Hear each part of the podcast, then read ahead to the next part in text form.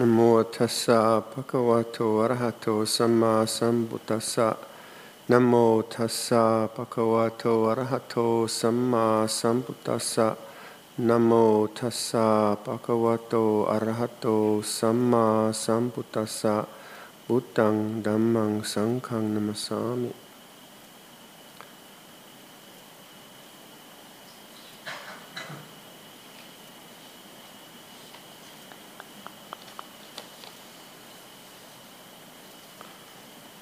I'll just start with the questions here. Um, this one first.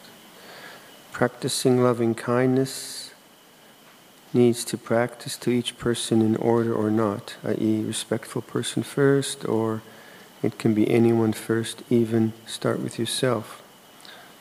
So that question probably comes from the classical Visuddhimagga way of describing metta bhavana, where you have uh, a loving person, uh, someone you respect, a neutral person, or somewhere yourself, a neutral person, an enemy. That's one of the classical ways you find. So the list is like that. Another classical way you find is through um, an expansion to infinity. So you begin with yourself, and then the people around you, and then a larger group, and a larger group, and you use imagination to uh, spread metta um, to the whole universe, and then you do lists. You can do all men, all women, all uh, all humans, all insects, all devas, all ghosts. So there's various patterns you find uh, in the literature. Um, personally, personally, I, I think for me, um, my interest is more not so much the object, the objects that are being projected onto or used for the development metta, but it's the very uh, feeling in the heart, which is interesting for me, because I sense that once I know what that feels like, and once it's abiding as openness and metta, then I can just abide there all the time, uh, and it doesn't really involve any particular person. And then when it closes, through fear or aversion or whatever reason, then that contraction becomes an indication something's something is going on I need to pay attention to. Right? So my sense of it is just to to get that at least this is how I use it, so just share that with you. Just get that open and rolling and, and understood as a, as a skillful place of abiding. Um, and then if you want, you can expand that and play around with it, but it's that that openness which I, I find most helpful and most useful. Uh, so that if I'm if I'm talking with a person from here, there's an intelligence here that is different than here. And it is intelligent, isn't it? It's very interesting where when I am receptive to human interaction from this place, there's there's an intelligence functioning there. Not that it, this the head thing doesn't work, but there's a kind of intuitive um, interchange in presence with a person, which I find very very helpful and interesting, and and I would say wise. Yeah, I would say it's it's wise. Um, so, in terms of you know. It, None of these techniques are rigid.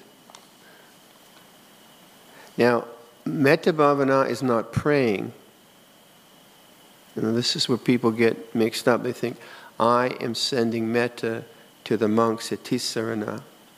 May they be well and happy. That's, that's more Christianity, actually. we pray for that. And we do that, we do that, but that's, it's about the mind. It's about cultivating the mind, right? And we use other beings and so on, but the idea of, you know, I'm sending you metta Sure, we play around with that, but that's not its function in Buddhism. It's about cultivating the mind. How it works on that level of transmission of energy, I have no idea. Some people say it works, some people doesn't, but I reckon if I just take care of this this bit, right, and then I think good thoughts about people, somehow it'll work. So people ask us, oh, you know, someone is having an operation, can you spread metta? Well, I do that, I do that, but you won't really find that in the texts. You won't find, I don't think you'll find the Buddha before a meal spreading metta. You know, you find it more that it's actually a development of consciousness, wholesome consciousness that we're involved in. Not that I'm dismissing prayer, but it's not really prayer. It's developing the mind, developing the heart. Um, so the, the, the most I think one of the more humorous incidents I had in this is in Auckland in New Zealand. I have a very good friend there. She's quite elderly now. And she's got a big family. And uh, she's a very loving woman. And I asked her, So, how, how, how's the Metta Bhavana going? She said, It's exhausting. I said, Why? I got so many people to cover.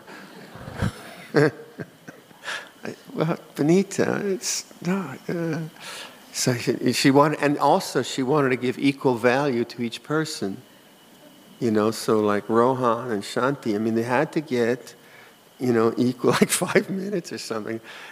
No, and, and so her idea was like, you know, okay, you get five minutes, you get five minutes. So she never finished the family in an hour meditation.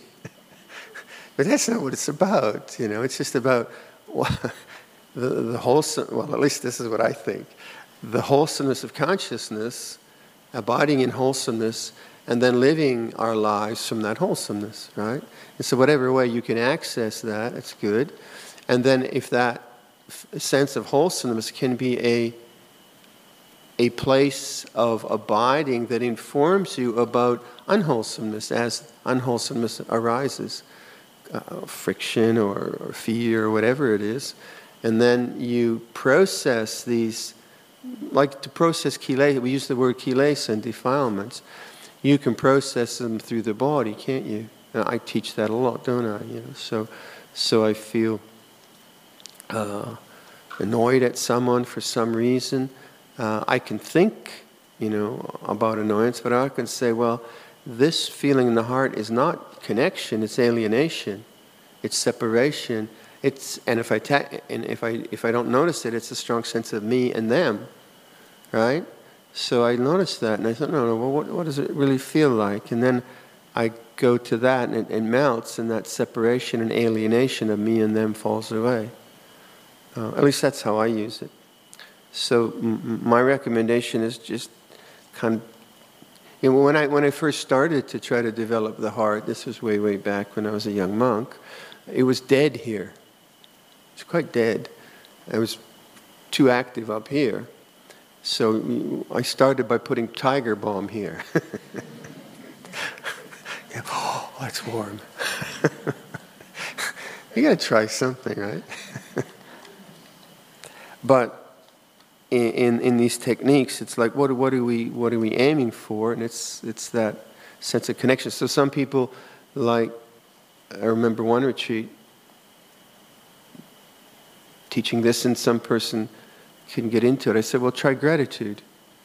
And as soon as she brought that word up, gratitude, oh, yeah, yeah, that's easy for me. Hmm? So these are all, it's all the same heart, isn't it? So you access it through different language or different techniques. Once you access it, then, um, then you know, you just you know what that's about. But just in, in just if I may reiterate my suggestion in the mornings when you wake up, see if you can go to that spot and see what's going on there. I find that very interesting, very interesting. I don't understand it intellectually, but something's going on there of value. And uh, so my sense is that when we wake up, deep, there's something very profound about deep sleep, very profound. And then when we come out of that, the and I, I talked about this earlier. and again, I'm not so clear, but it is intuitively where I go. Um, we come out of deep sleep, and all of a sudden the thoughts begin to percolate, a sense of self begins to get born into consciousness. And um, so I'm suggesting that uh, rather than allowing that to kind of come into consciousness, what if we went back more to the whatever deep sleep is about? What if we went the other way, but not fall asleep? That's the, I'm kind of involved in that experiment now. I've been doing that for about two or three years. Um, I'll keep you posted. but it's, it's, it's, it's, there's something about deep sleep and the waking up to consciousness. And at the very least, you realize that if you're not aware uh, of your mental processes when you wake up, then what happens is just whatever happened when you woke up, that's what's going to happen when you, when, when you went to sleep. That's an interesting one to see, isn't it? You know, you're worried about the dog's health or whatever. When you went to sleep, you're going to be worried about the dog's health when you wake up. It doesn't, stop. And, and so when you awaken in the morning, if you, if you notice the pattern of mind, you've got a good chance not to get reborn into that, in that, in that way, in that psychological way and and you can you can like go to the heart and put the thinking down so then you enter into the world from not from the habit of self but from the wisdom of the heart to the wisdom of presence. So so how do you do that? Well you make the intention um, to to you make the intention before you go to sleep to say well as soon as as soon as consciousness or, or I know what's going on I'll go to the heart or I'll go to thought. What's going on? And then you're aware of it, and then you have a choice. Also, when we wake up, quite often, you know, we're, we're, we're, we're quite scattered. Like, you know, you're buttoning your shirt up and you're, you're brushing your teeth, and, you know, you're doing all kinds of things. One thing at a time, composed and collected. You'll get it done, don't worry. And, and that helps because that sets the tone for the day uh, and, and the next moment, the next moment. All right?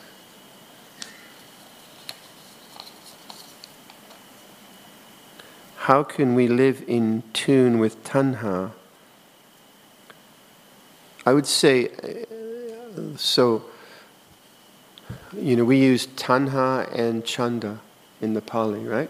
So chanda is the, uh, uh, uh, is the idea of aspiration towards goodness, and that's considered skillful in, in, in the differentiation of language. Tanha is, is considered to be uh, invested with ego and, and avijja, so it's considered to be unskillful. In English, we don't have that differentiation. We just tend to use the word desire. And then people get confused. Well, I'm, you know, I, I desire to get enlightened. Is that bad? So it gets confusing. the Pali's easier that way. So chanda is the, the desire for wholesomeness and for goodness and for order and, and uh, uh, for freedom from suffering and uh, not wanting to be a bad person, wanting to be a good person. These are very, very wholesome things. Tanha is always uh, the engagement with wanting and, and self. Uh, and, and, and it's a wanting that is, um, it doesn't understand the way things are. So when tanha and chanda get confused, you have something like um, a person getting angry a lot wanting to be free of the anger, that's chanda, and then hating themselves, I shouldn't be angry, I shouldn't be angry, that's tanha. So you get the mixture of, of, of tanha and chanda. So what you want to do then is try to get out of the story, as I've been saying, and get to the, just the, the flow of consciousness. So there's this experience of anger now, and I've already set my mind, I want to be free from anger. And I look at that and say, well, what does anger feel like? That's not tanha. And then I see what the attachment to anger is, how that works, how not to attach it, how the language of attachment works, where it feels in the body, and so on and so forth. So it becomes an investigation of the problem. And then as I understand the problem, why it keeps perpetuating itself, there's wisdom. And then the chanda is, is served by wisdom rather than ignorance. Hmm? So that's why the Four Noble Truths are very, very good. Uh, so, how can you be in tune with tanha? Well, part of part of uh, nature's tanha is biological, right? So we, we're hungry uh, for a reason. Uh, we, we move out of discomfort for a reason. We put on a, when it's minus 30 degrees in Ottawa, we put a coat on because it's cold. So, so, so that there's the biological uh, part of, of wanting, which is we couldn't exist without it. But then the biological wanting can get uh, uh, out of line. Say, let's say someone who just eats too much. You know, they get they just eat a lot, and I mean that's not biological. That's psychological, right? And so someone is depressed, and the way they deal with the depression, they binge on food. Not uncommon these days, unfortunately. So that's not that's not biological. Uh, or let's say like sexual desire. We as monks we live celibate. Now, uh, if you don't understand celibacy, then you could certainly repress sexual desire and, and get very confused. But what we need to learn to do is to be aware of a biological desire, but not engage with it. And you can do that. You can, you can be aware of sexual desire and be very, very patient with it and, and watch it um, move through consciousness. And that's a difficult thing to do for probably young men more than older men, but Luang Por Chah had a tremendously powerful lust uh. If, if, you've read his biography, very, very powerful. So now he, it seems like he, you know, we're going against biological tanha. We're not going against it. That would be repression. But also, we're not pursuing it because it's not really necessary for living this life. It's necessary for procreation. So we have to learn how to uh, abide with unfulfilled desire. And, and that particular desire is, is, is very, very strong for nature's reasons. But if we can learn to do that, to abide with unfulfilled desire, there's a lot of strength and awareness then. And a lot of the normal kind of you know, observation of tanha is, is bearing with unfulfilled desire. Yeah? Uh, and, and that leads to a lot of peace if it's done with wisdom. Now, these things can all be done with repression. You can repress them. So, certainly, I think the, the Catholic Church has a lot of problem with that because the language of the Catholic Church is quite often that, uh, that even thoughts of sexual desire are evil.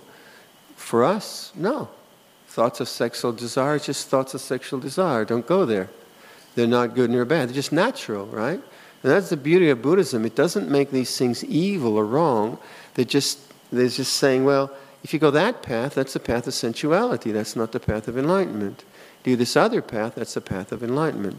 So in, in lay life, say, sexual desire is, is allowed, but in a, in a relationship of fidelity. Sexual promiscuity, you say watching porn and all that kind of stuff, that's, that's aberrant. That's not appropriate. It's not right. So the Buddha was trying to kind of, you know, and we're all trying to get desire kind of in, in, in, in its right perspective. What is it used for and what is it skillful for? Um, so to say that I shouldn't have desire, of any kind of desire, is not wisdom.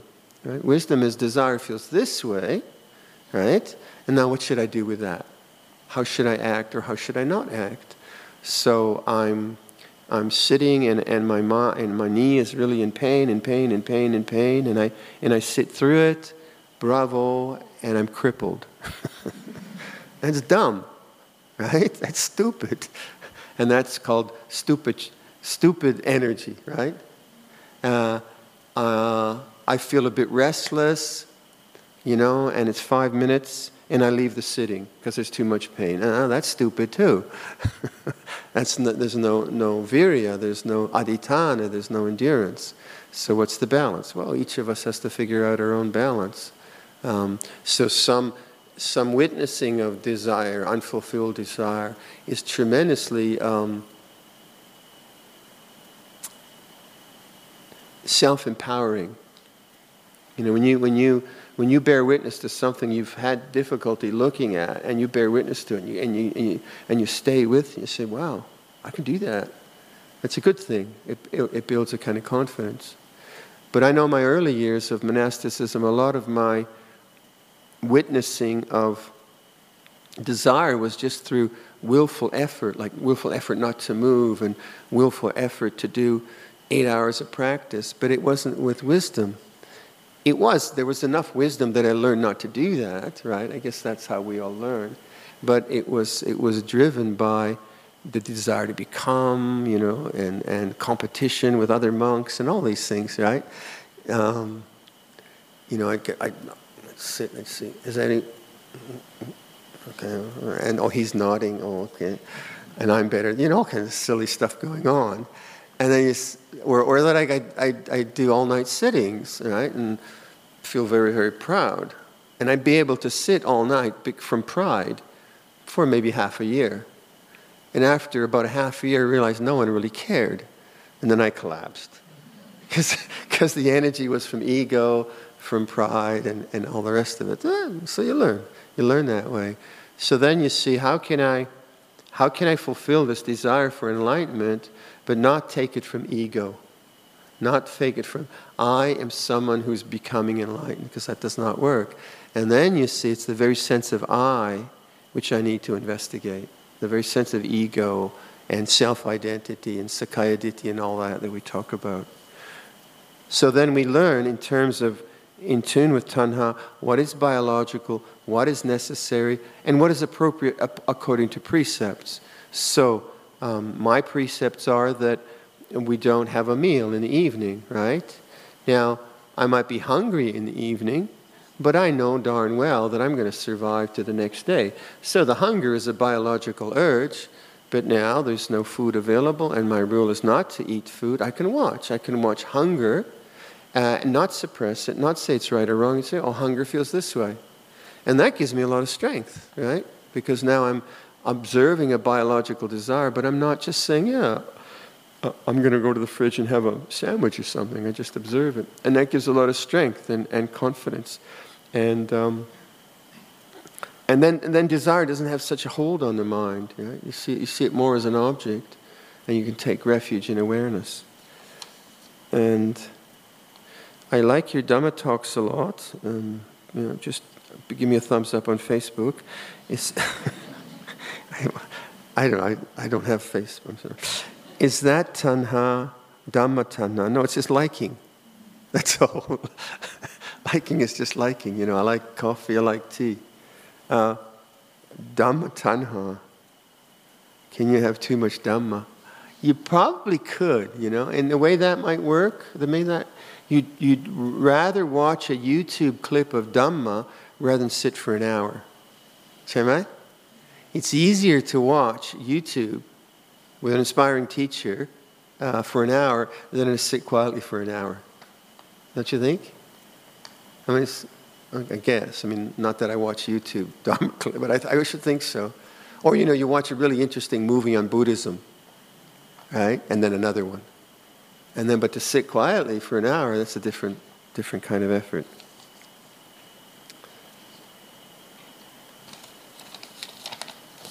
How different is sati and awareness, or are they the same? One needs to have sati before being aware of something, but sometimes one can have sati without being aware of things. For example, when you are reading, you may have sati focusing on the content of the book, but you may not be aware of yourself doing the reading as your mind is absorbed into the content. Please kindly elaborate this issue and their relevance to meditation Dhamma practice.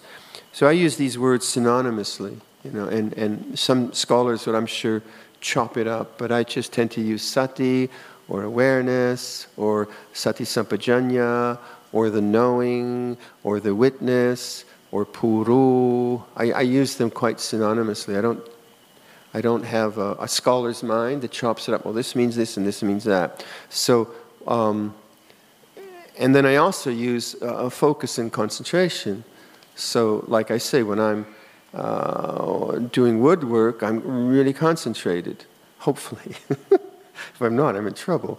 Um, and, and, and then you know, then I'm trying to exclude everything else. I'm doing that deliberately because now my fingers are on the line and the workmanship. So uh, I'm, I'm, I'm, I really am not trying to notice what's going on. Hmm?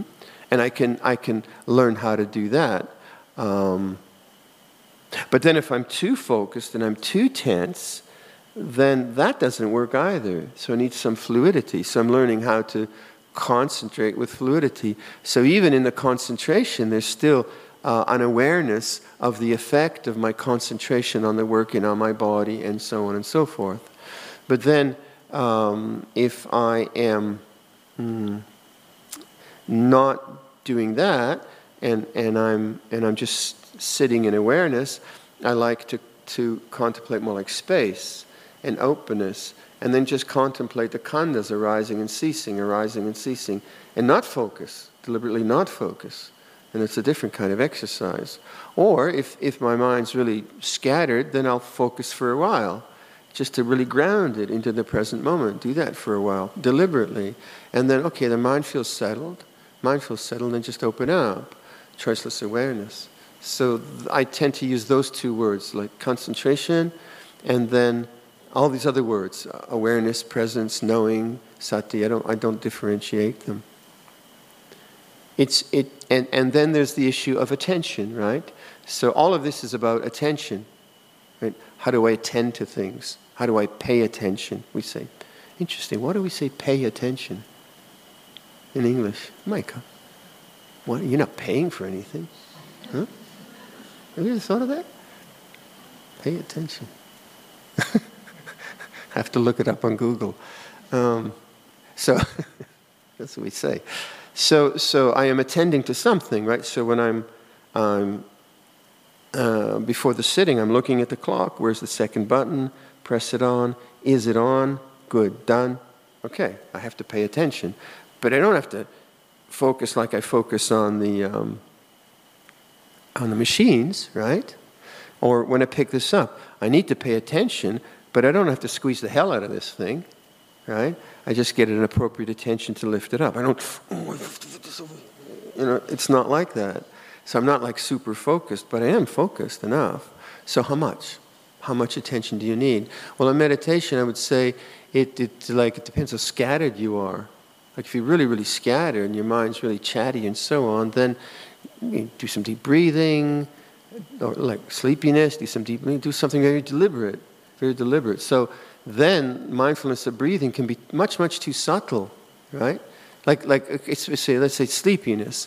Um, if you're, if you're, if you're rocking around like that, uh, then the subtlety of the breath is ridiculous. It's, you know, it's just like a lullaby. It'll put you to sleep.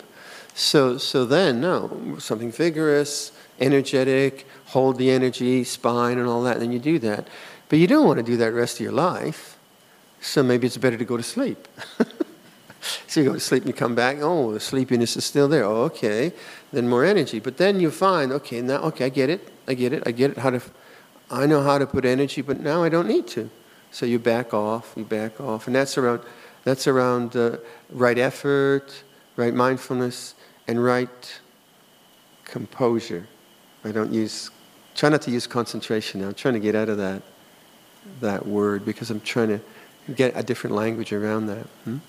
So it, it doesn't really, it's not defined in a, in a strict way, but you can see how those three factors um, effort, mindfulness, and composure or collectedness or focus, if you have, uh, are what we're working with all the time. They're always working. You put more energy in, less energy, experimenting. And over time, you, you, you just know your own mind, don't you? You know the sleepy mind, you know the restless mind, you know the worried mind. You just know, oh yeah, there's, a, there's Mr. Worry. It's like you've got this family up there. you know, Uncle George, oh, there's Uncle George again. And, you know, there's the complainer, uh, Auntie Mary, she's complaining again. Or and you just know them but you no longer get caught in the fa- family dynamics. You just know, ah, it's just family. You don't make it a problem. Uh, but if there's something really like really going on, you have to you have to pay more attention because you don't understand it. So it's it's very dynamic, it's very creative, it's very intuitive, that kind of way. So uh, rather than expound on anything more complicated, how about a bedtime story? Huh? Because sometimes you get sick of Dharma, so you need a bedtime story. So, uh, one of the most, and uh, you might have heard me give this story, but there's a, one of the most beautiful experiences I've had in, in terms of human, human stories. Um, so set the stage for you first. There's, uh, this is around 1996, 97. Uh, where are we? We're at Amaravati and uh, introduced Sister Nanda. Sister Nanda at this time is about, she's maybe 80 ish, maybe over 80, and she's an honorary Mechi. And she is tiny She's tiny, right? Tiny lady, uh, white, white, white hair, and she is got bad macular degeneration. So her eyesight is poor, and she's pretty deaf. So you basically have to scream at her to for her to hear. And she is loved by the whole community. She's absolutely lovely. And she, she's passed away since, but her husband, I forget how, he was an engineer in Sri Lanka, and that's where she met her Buddhism. And, and then he had some kind of illness, and she cared for him for decades.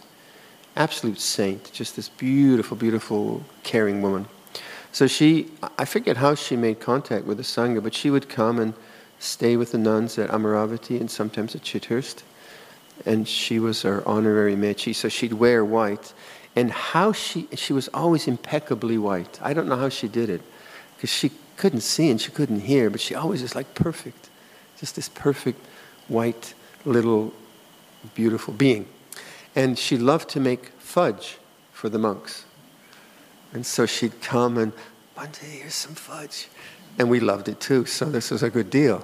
Um, and then uh, His Holiness the Dalai Lama was scheduled to give a talk in London at the Royal Albert Hall. I don't know if you know, in London, the Royal Albert Hall, it's a Victorian convocation hall which holds maybe six to 10,000 people. It is the most exquisite architecture. It's a, it's a domed uh, auditorium, and the pillars are only out by the balconies, so the center is all very, very open. And the, the interestingly enough, the stage um, is, can be accessed right from the seats. Usually, you know, the stage is above everything, but this, the stage, can be accessed by the uh, central seats. It's a kind of interesting construction, very, very beautiful. So, His Holiness is coming, and, and we, had, we had about 30 tickets for the, uh, for the talk. And so Sister Nanda finds out, and she goes to Ajahn Sumedho, can I make fudge for the Dalai Lama? and he says, yeah, so sounds a good idea. Why not? So she's, you know, she's cooking away, making fudge.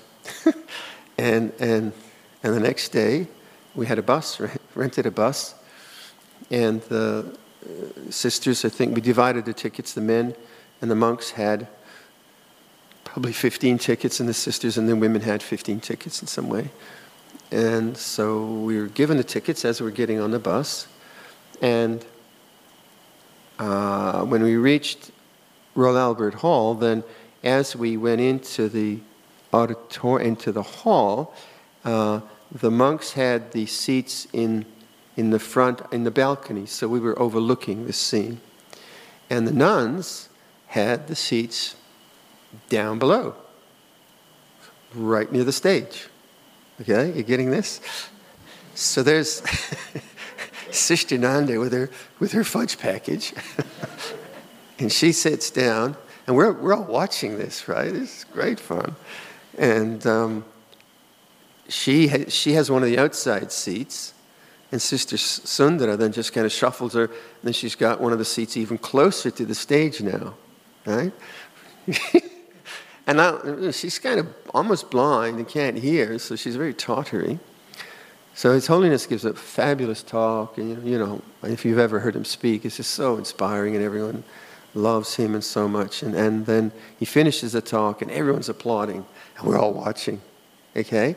So Sister Sundara and, and uh, Sister Nanda stand up and Sister Sundara kind of launches her. and there she is. All of a sudden, she's on the stage. And everyone in the, in the auditorium is looking, wow. And, and we're all kind of clapping, but, and then she, she gets to His Holiness and she gets on, on her knees to bow to him, right? With her fudge. And he gets on his knees to bow to her. And, and, and we're crying by then. Everyone's like tears of joy. And she offers him his fudge. And, and, and, and, and she picks him up and they hug. And then the whole audience is now just clapping like crazy. It was just one of those beautiful, beautiful moments that you kind of, we are glad you were there. Sister Nanda died about two years later, I think. But it must have been one of the high points of her life. It certainly was mine.